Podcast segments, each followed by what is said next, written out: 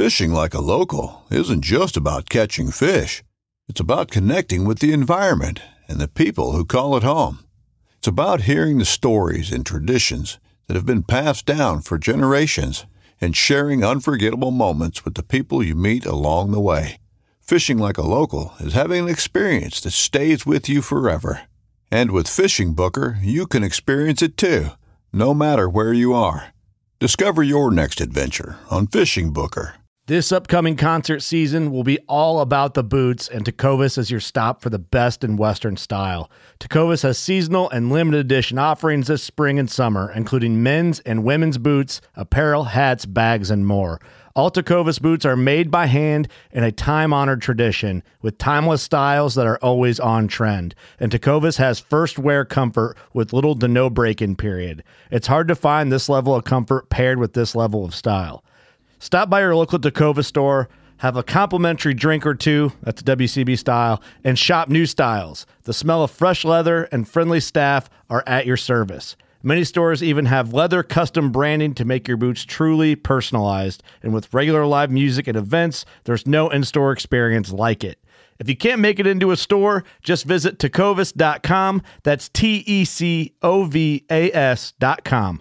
They offer free shipping on all boots, as well as free returns and exchanges, and ship right to your door. Go to tecovas.com and find your new favorite pair of boots today.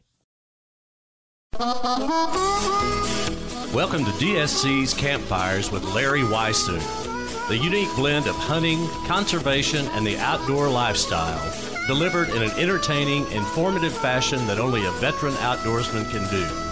DSC Campfires is brought to you by DSC Conservation, Education, and Hunter Advocacy.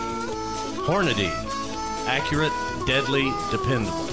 Trijicon, Brilliant Aiming Solutions. Ruger Rugged, Reliable Firearms. Burnham Brothers Game Calls. Callingest calls made. Double Nickel Taxidermy, where hunting memories are preserved. Taurus, maker of the Raging Hunter and other fine handguns. Now here's your host, Larry Weishuhn. Well, good morning to the DSC campfires. We are in the DSC office here in, in Dallas, Texas, having just completed a uh, one of our monthly DSC Foundation board meetings, and I'm here with the Mr. President of the DSC Foundation, Mr. Tim Fallon. Tim, a lot of things going on, but you know, hunting seasons are open and they're opening up almost on a daily basis now. You started hunting probably about the same time I did in terms of age how did you deal with the beginning or the coming of opening day of the hunting season? that's a good question. You mean besides not sleeping for about a week before that? Yeah, that's uh, part of it. yeah. Um, well, Larry, I was very fortunate. Grew up with a father who loved to hunt, and I started hunting at about six. Of course, I wasn't allowed to carry a gun, but just trail along and you know be his duck retriever and that sort of thing. A lot of cold mornings in the ice, stripped down naked, so I can tell you. But oh good, good, lessons learned and very humbling. But. Uh, no, I shot my first deer at nine, and um, I was completely hooked. I mean, it just there's nothing like being in the outdoors and the preparation you go through, the mental and the physical preparation you go through for opening day or any trip around the world for hunt, a hunt. Is, is what it's to me that's more exciting than actually pulling the trigger. it is. You know, in a lot of ways, it is. I, I, I grew up hunting, yeah, grew up out in the woods essentially, and hunting opening day deer season, even though we didn't have a whole lot of deer, I mean, it was a big deal. Usually there were camps set up around the places, and everybody get together the night before deer season open, have a stew, and tell hunting stories, and all those kind of things. And, and you're right, that anticipation from shooting in your guns, you know, make sure your guns are sighted in, all those kind of things just to me were such an important part of everything that we did. It, it, was one of those things that I longed for. I mean, I, I didn't really care much about football or baseball or anything that you played with a ball. You know, to me, it, what was important is what I played with a hook and a bullet kind of yeah, thing. Those camps were a special part of the of the ritual. You know what I like about today uh, obviously, the camps are a little more modern than we used to have them, little, sleeping on the rocks, and now there's more camp, yeah, campers and whatever. But Uh, today, the big difference is it's it's a it's a multi gender event. You know, it's in the old days, uh, women didn't go to the deer camp, but Well, today, I, I beg to differ with you. Really? And when I was growing up, we had a deer camp, a one room cabin back about half a mile behind the house, and we'd move into that cabin about you know three or four days before hunting season started. But my mom hunted, and uh, most of the women in that area where I grew up, they were hunters as well. Good for them. Serious deer hunters. yeah, yeah. Well, the ranch we hunted on as a kid, um, they had three daughters, and of course that was always exciting to be around them, being a young knucklehead as I was. But um, they didn't do the hunting, but they'd always come into camp, you know, from their house. It was about an hour long drive across the ranch, and um, they'd come bring the meals, and it was part of the ritual. But you know, today the women are actually doing the hunting, or a lot of the hunting. Oh, yeah. it's, it's and the kids especially. So it's especially with what we do at the ranch. We're seeing. I mean, twenty percent of our our students today are ladies, are women, and then probably another twenty percent are kids. You know, and I say kids under twenty one. Right.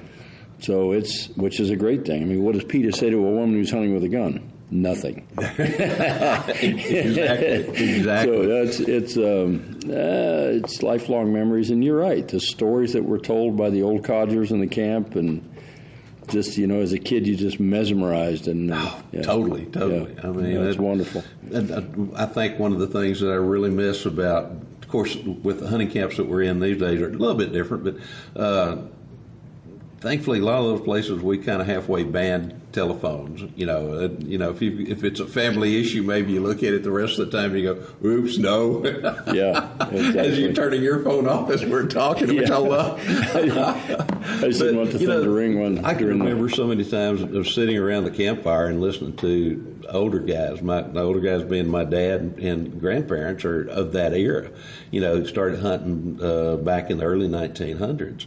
And the stories that they would tell, and, and in a lot of times it was not of the great amount of game that was there, but how hard you had to hunt to even find a deer track in some Oh, instances. That's absolutely true. I mean, people don't realize back when you and I started hunting in our, you know, eight, nine, seven, eight, nine, ten, um, the deer populations today have exploded Oh, compared gosh, to it's- that. it's totally I remember different. hunting many days and never seeing a deer. Yeah. And today you can't go hunting without seeing 20 or 30 of them around, so especially here in Texas.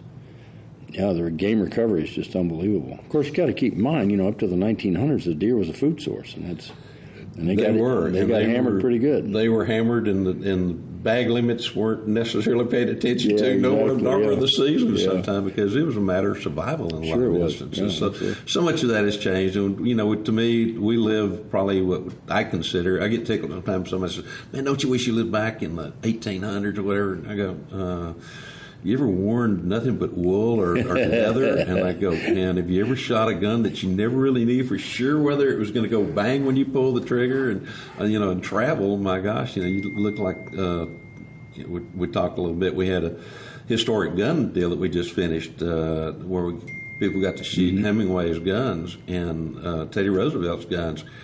It took them darn near a year to go from New York to the to the hunting fields, or six months. And now the beauty of it is we can call, crawl on a plane, as you and I have done several times, and within a day we're in camp. Yeah, you're almost ready to start hunting. Yeah, So to me, we live at those, and and there's a lot of animals, and we've got the best of equipment and all those kind of things. So to me, we kind of live at what has been and, and continues to be kind of the, the golden era, as far as I'm concerned, when it comes to hunting. Yeah, it's a lot easier than it was. Of course, that's the reason safaris back then were you know six months long, nine yes. months long, like the Roosevelt safaris, because it took you six weeks to get there, and then you couldn't drive it. you had no vehicle, so you were had a human caravan of about hundred people carrying all the supplies and so Oh my forth. gracious! But um, yeah, no, that that opening morning, Larry, there's nothing like it. Just absolutely nothing like There it. is. It, it to me, it's that great anticipation, and I want to come back to some of that in just a little bit. But I want to go back to, for the moment, uh, we've done some things about the, uh, the the the new hunter program that you do on the FTW ranch. And very recently, unfortunately, I couldn't be there because it was during time frame when my mother passed away. But we had the Wild Sheep Foundation, and you had like eleven or twelve ladies there. 12 12 new hunting- new hunter program. new hunter- How did that go? And, and I'm so I feel really bad about not being there because Well- I'm so looking forward to that one. I was there on arrival night, and we took the ladies all out to dinner in San Antonio, and then we got them on the buses the next day. And then, of course, I left for Zambia. Oh, that's right. yeah, we'll get to but, that too in a little But bit. my team was um, just overwhelmed. It was awesome. Of course, you know, Gray and Renee and, and did a fabulous job setting this up. Gray Thornton and Renee, and um, it was sponsored by the Wild Sheep. But Gray got the whole organization involved in it. Each of the chapters sponsored ladies, and Really? ladies were given lots of really nice gear, and they were offered a chance to buy the gun that was, you know, given to them by Weatherby and, and with the Leica optics, and it was. And so, really, it's it's two days of training, and then uh, day three and four we start, you know, doing hunting in the morning and hunting in the evening, and then we do, you know, uh, you you come in and teach. Typically, normally you Right. come in and teach a necropsy class and how to cape the animal and how to determine what the animal's eating and where they're living, and then we do a trailing class, as you know, and then we bring in a professional wild game chef, and he teaches them how to actually debone the meat and and how to properly cut the meat so you get the most tender part of it and then what to cook with the, with the meat, which Right. is so important, and then how to cook it, and then we make sausage, and so it's a person can come in and know nothing about shooting a gun and hunting to leaving. You know, I think I can do this, and then we teach them how to get into hunting where they live. In other words, you know, there's some good approaches and there's some approaches that aren't so good, and you know. Talking to Billy Bob, you know, about hunting with a Coors Light can at night with a spotlight is not the way to get No, started. no, In fact, it's not no, the way to do it great at way to meet the local game Yeah, exactly. Yeah, Under bad circumstances. Yeah, and you, that's a list you don't want to be on. No, no. But it show them, you know, how to go to your local organizations, go to your local game departments, talk to them about public land or and how to talk to a private landowner. We take them through all that. And it's just a wonderful program. You know, it's funny. I expected to have two or three of them last year. We ended up with seven. Yes. Or this year, I should say. Yeah. So it, it's uh, growing in popularity, and which is wonderful. I, I can't see that, but just increasing in terms of people wanting to go as the word starts really getting out. And I know that uh, Safari Classics have done a little bit on it, and of course we've done some some other things on it as well too. Interestingly, it is a new hunter program, but I'll tell you what, you know, it, it, I've often said this. I've been to the FTW ranch, Lord knows how many times, but every time I've been there, I've learned something. And I think this program too is very much the same way. And I know that there were some people there when I was there who had done some hunting, but then there were also some people there whose maybe the, their spouse was there under the program, and they were there kind of as a special guest. And I think they learned a lot as well too. I did. I was. Uh, that's something I did not expect when we developed the program. Uh, one of the first gentlemen on the first course, you remember it well. You were Right. there teaching. Um, had been to Africa eight times, and he was just ecstatic with what he was learning. I mean, just because you've hunted in Africa eight times doesn't mean you know how to debone the meat, how to process the meat, how to trail. You know, in Africa, you've always got a tracker and a Exactly. professional hunter and so forth. Yeah, there you just follow them. yeah, exactly. Yeah, looking yeah. at the ground or anything. So he got to learn everything from soup to nuts, and he was just absolutely ecstatic. In fact, he's going to bring his kids through it this next year. So, um, yeah, there's lots of really neat nuances about it, and it's extremely successful. You know, as I tell everybody, there's only two good things came out of COVID, and that's 8 million new gun owners and 1.1 million new new hunting licenses sold. So, um, yeah, and, and I think it was a wake up call for people to realize, you know, geez, oh Pete, the grocery stores don't have any meat. Can I feed my family? And so, and, and their uncle may have hunted, or their, you know, their grandfather may have hunted, and they so they don't, they're not opposed to it, but they want to learn how to do it. Yeah, that to me has been one of the really positive things that have come out of this, and, and I think a much greater understanding that food doesn't necessarily come from the grocery store. and that's maybe not the, the end product, but that's they've they've learned that uh, you're right. There's times there weren't a whole lot of meat. And Well, and we've talked about this- bit more self sufficient. Yeah, and we've talked about this before. One of the major issues we hunters face, or conservationists, I should say, because that's really what we are. Absolutely. Most of the world is totally, completely removed from its food source. I mean, they literally think a piece of chicken on a Chick Fil A sandwich just bounces out of a factory, and that's Exactly. No, there's a bird that had to No. die for, to make Yes. that sandwich, and they a lot of people just don't don't get that, and that's the problem. Not enough of us are growing vegetables and raising our own livestock anymore. Well, you know, I've made the statement many times that all life on Earth pretty well exists because of the death of another organism, and either directly or indirectly. And a lot of people, I think, are finally coming to realization of that when it comes to food, because that vegetable that they're growing, that's a living thing. Yep, No, I've, I've, I've actually plagiarized that saying you gave me about Okay. 10 years ago many times. It's, and it's, it's true. It's And it, but true. is it is true. It, it's Yep. very true, and I think people are finally coming to the realization of some of that. But uh, the new hunter program is just phenomenal. Now you're intending to have some as we go into 2022. Oh, absolutely. I think there's already four scheduled, and I'm sure we'll end up with six or eight again. Oh, fantastic! Yeah. fantastic. Well, it's toward the end of this, we'll make sure people know how to get in touch and learn more about all this. Perfect. Uh, you mentioned Zambia. Now, uh, after, when the ladies came in, you got them to the ranch, and then you headed off to Zambia. Yep. Was going to Zambia for one species kind of like an opening day situation for you? It was very much like it. Little history. I was after the yellowback duiker, which is the largest of all the duikers. This is my fourth hunt in three different countries for this thing. I still didn't get. I didn't get one in Zambia. Had a fabulous time. I never have a bad time in Africa. And we had them on game cameras, and we saw them, um, you know, at night. But you can't shoot at night, so Right. they didn't do us any good. We're trying to learn their patterns and um, just had a fabulous time. It's a very in the jungle. You see them when you see them, which is rare. You see them when they're doing the duiker calling. Yeah, which is almost the- like a predator call. yeah, but it's with their fingers and, and their mouth and so forth. And um, so they, uh, we, uh, in, in Zambia, they live in a little more or less dense country. So they have a bigger territory. They're not so much, they don't follow the same trail every day. But Right. This is, this, this area that has the permit has only killed one in all the years they've had this concession. And that was completely by accident, not by accident, but they were just lucky. Right. Just happened to see Just one be at the right place, right time. right time.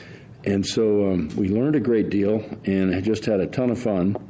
Um, so I'm going to go back in August and try it again. And, um, you know, we'll, we'll put up some more spotters and game scouts and that sort of thing and try to learn where these things are traveling and then probably build a machan sort of thing and just wait them out, Right. which is the only thing you can do. Of course, when it's when it's dark, there's nothing you can do but sleep or go back to camp. So, but stealth is of utmost importance. These things are so shy. Um, amazing little animal. They're about I shouldn't say little. They're 90 or 100 pound animal.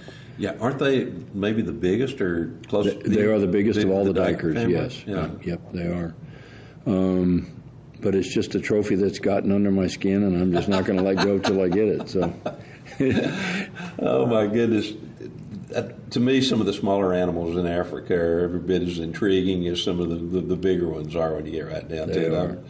And I've been very fortunate and blessed to have been with you on several different trips over there where I, I didn't have to pull the trigger because you did, but I was right there at your side when you did it, and it was like me taking the animal too because I was on the stalk and the whole nine yards. Right.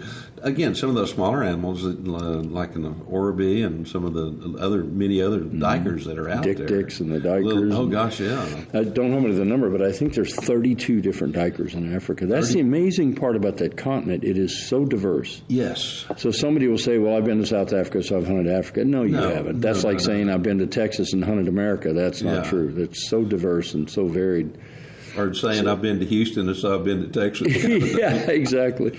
So, and as you know, I'm a collector. So, Yes. you know, once I've once I've got that trophy for particular, there's three different kinds of sable. There's four different kinds of kudu. There's four different kinds of eland. So once I have that species, you know, I move on. And but I'm at a point in my career now where I'm doing a lot of these hunts for one or two things. It's no Yeah. longer going and, and Yeah. trying for ten animals. Which is actually more fun. I think it uh, is. It's not about the kill. It's No. about meeting the new people and, and the experience in the different countries, and I just I just love the place. I've been to Africa hunting and not shot anything Oh, on, on purpose. Yeah. you know, it was my decision. I've also been to Africa where I shot one or two animals, and then I've two. I've been on those hunts Yeah. where you, you go, oh my god, what's that? What's that? What's that kind of thing? Well, you remember in 2019, I went 26 day elephant hunt. Yes, Walked, we estimated, of course, following it on a GPS, about over 250 miles, and never fired a shot. Yeah. and it was one of the best hunts I've ever done. Yeah. Of course, the outfitter was awesome, and lots saw lots of elephants every single day. But we were hunting one single elephant that we saw on day two, and wouldn't give it up. And we knew which one he was by his track. But that's just that's the hunt, and that's it's not called killing; it's called hunting. You're exactly right. Years ago, when I was a different person compared to what I am now, because I had more time, I was doing more biology work, a little bit less writing, a little bit less all this other thing.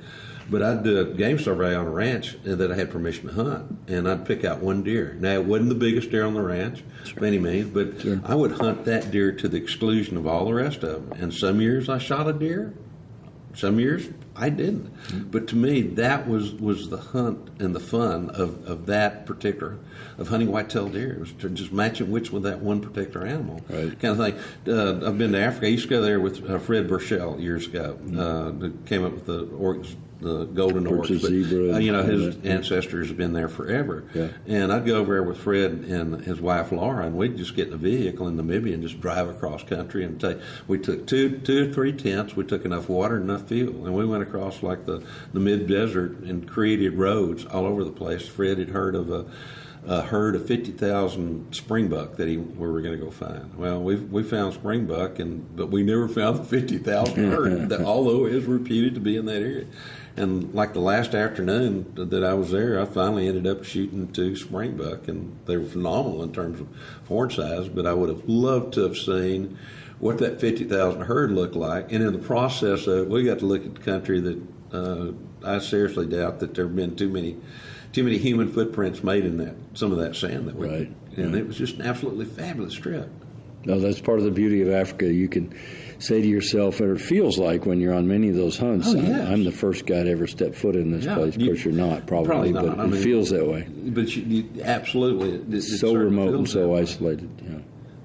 This last trip to Zambia, part of what, what I got to do while I was there was some anti-poaching work, and um, the concessionaire spends. There's no way he's making money. I mean, there's no way. His Right. quota isn't that large. He's Right. got 1.5 million acres, and he keeps a full-time helicopter on staff for anti-poaching, and then he has four teams of, of game scouts, anti-poaching patrols. And I got to get in the helicopter and do some of the border patrols, you know, the border areas, and, and we actually found four poachers. They were quote fishing poachers. I'm sure when they heard the helo, they jumped their guns, but Right. and we escorted them out of the area, and and um, geez, what a it's a life commitment, and man, my hat's off to him. God bless him.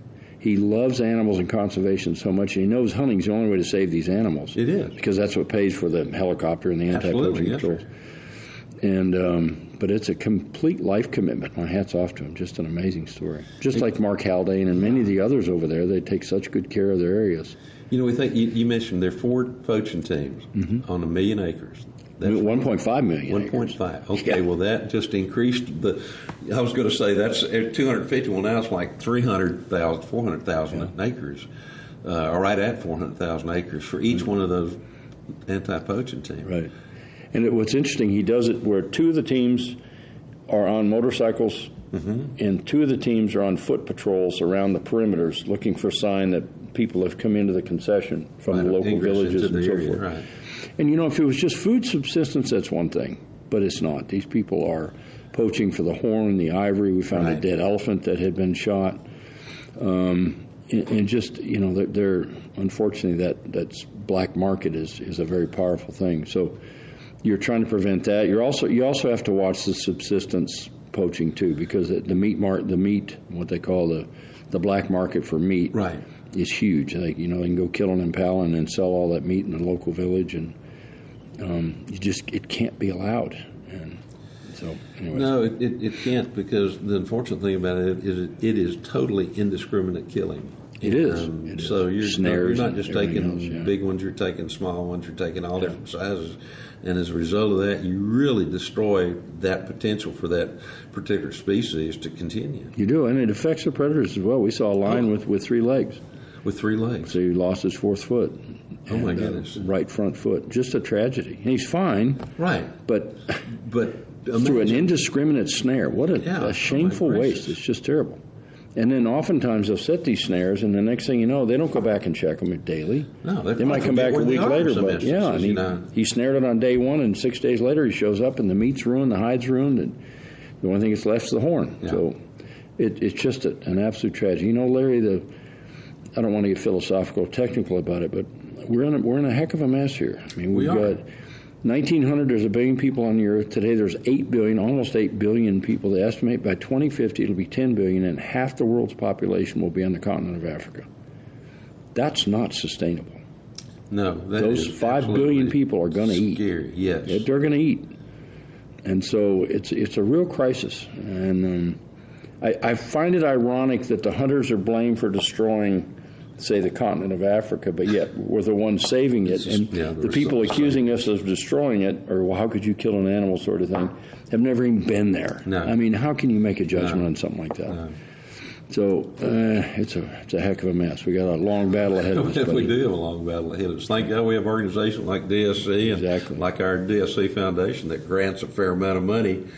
I, I get tickled because you continue to say our job is to give away money so we can make more money, so we can make more money to give away more money, Yeah. kind of thing. You know, it's, it's, it's a continual cycle, and we've been very fortunate and blessed in that we have at least a fair number of people who understand that, who are willing to fund conservation because it takes dollars to, to do that. And hunting plays a very important role in that to have that sustainable population over whatever the species is or wherever it is.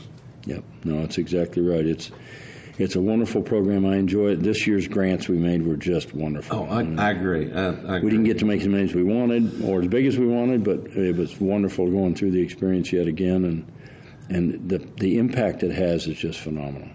It is, and, and while we're talking about that, if somebody wants to see some of the things that we're doing, we're, we deal with uh, Safari Classics, who do just an absolutely fabulous job of putting together videos and, and projects along those lines. And they go to our dscf.org and see it, or go to biggame E dot org, the DSC website, and then click on the foundation. But there's a lot of good information about what we're talking about there too on the DSC uh, site as well too. Yep. Yep. Well, Larry, it's been a pleasure. Tim, I know you've got uh, a long way to drive. I think we have quite as far a way to drive right now, but it's uh, opening day is approaching very quickly. I've got some last minute type things, but what's the best way to, uh, for us? We talked about the new hunter program, of course. I think almost everybody these days knows about the sportsman all weather, all terrain marksmanship, hunter training that you guys do. If you don't, you can go to ftwsaam.com and, and learn. And I suspect that's probably the, the best place to, to find the phone numbers. And It is, yes. Yeah. And It- probably the easiest way, too. And, and it also has a great description of our different programs and the different courses and what, what might suit you best and um, so on and so forth. And the, the good news is you don't have to come in fear of, oh, they're going to try to unteach me the way I do things. No, we're not. No, we're just going to no, try to no. enhance what you do. And because we're gear neutral, we love all guns, scopes, and bullets. Absolutely. We're not going to try to say a thing. You just bring your own gear, and we're just going to make you better at it. Absolutely. We may try to push you a little bit toward DSC membership. But, but also, while we're talking about this, too, you offer some absolutely fantastic hunts there on particular species that you can't really go find anyplace else anymore. So No, that's right. Just want to touch on that just a little bit because Well- you do have an unbelievable hunting program, conservation based. Well, thank you, Larry. We, yeah, with the exception of whitetails, of course, and a few other species which are now pretty common in Texas.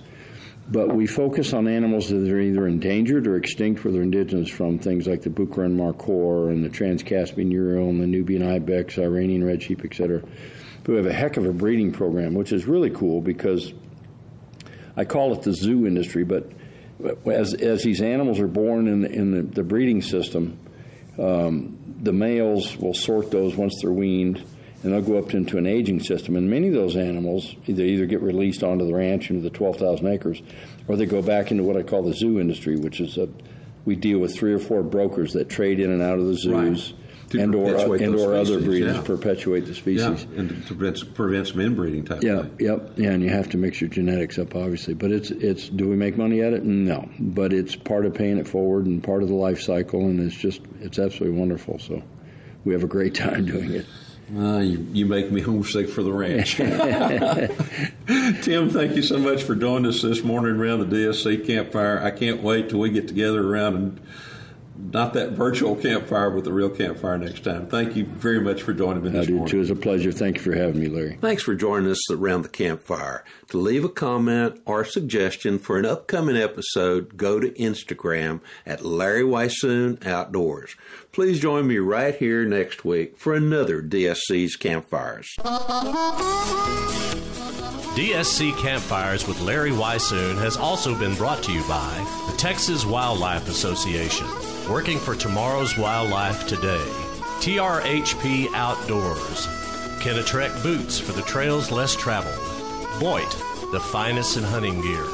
Pyramid Air for all things air gun, and Ripcord Rescue Travel Protection.